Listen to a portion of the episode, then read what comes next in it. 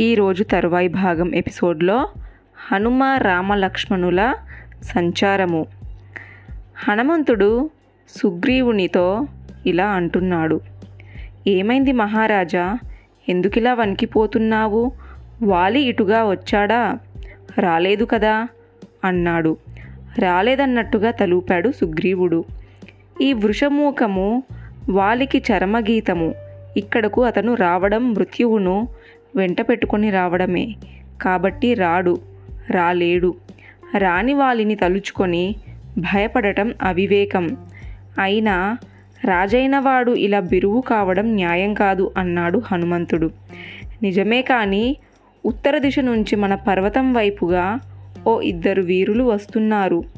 వారిని నువ్వు చూడలేదేమో. చూస్తే నాలాగే నువ్వు కూడా వణికిపోతావు. అంతంత చేతులు ఇంతింత కళ్ళు పెట్టుకొని పెద్ద పెద్ద చాపాలు పట్టుకొని వస్తున్న ఆ వీరుల్ని చూస్తుంటే గుండెలు జారిపోతున్నాయి హనుమ అన్నాడు సుగ్రీవుడు. భోమముడు విరిచి ఆలోచిస్తున్న హనుమంతునితో మళ్ళీ అన్నాడిలా సుగ్రీవుడు. వాలిరాజు ఉపయశీలి. అతనికి అనేక మంది మిత్రులు ఉన్నారు. ఆ వీరుల్ని అతనే పంపాడని నాకెందుకో అనుమానంగా ఉంది. అవునా? అవును హనుమ.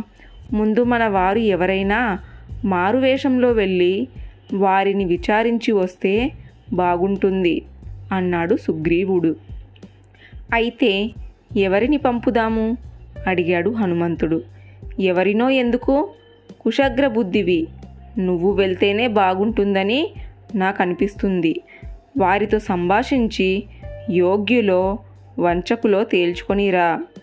సరే అన్నట్టుగా బయలుదేరబోతున్న హనుమని వారించాడు సుగ్రీవుడు.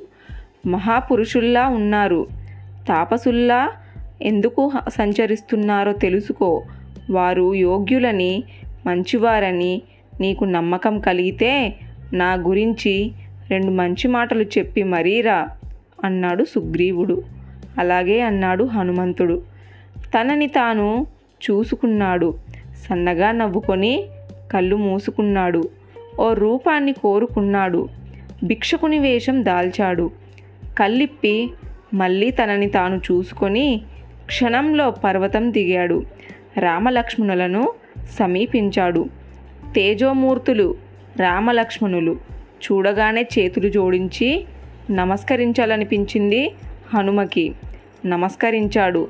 భక్తి వినయాలతో అడిగాడిలా. వీరులారా మీరెవరు?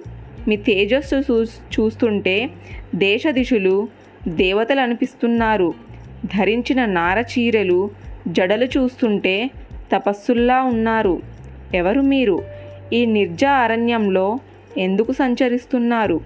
సమాధానంగా ఒకరినొకరు చూసుకున్నారు రామలక్ష్మణులు. నది జలాల్లో మీ తేజస్సు ప్రతిఫలిస్తుంది.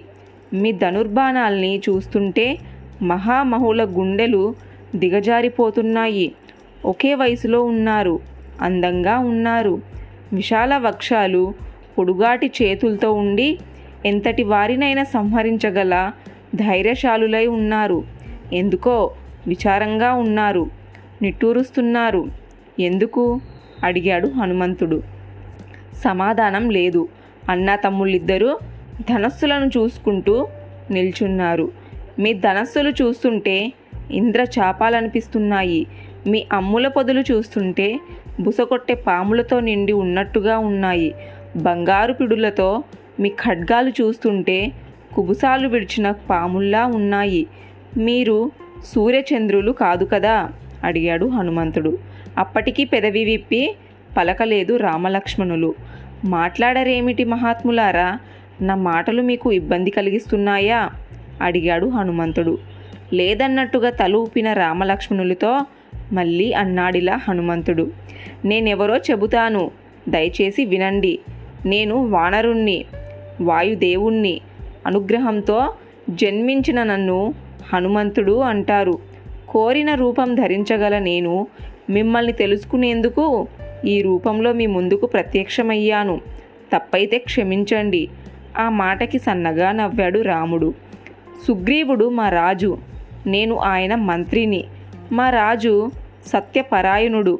వీరుడైన అన్నవాలికి భయపడి ఇదిగో ఈ వృషమూకం మీద నివసిస్తున్నాడు. ఆయన చెప్పిన మీదటే మిమ్మల్ని నేను చేరుకున్నాను అన్నాడు హనుమంతుడు.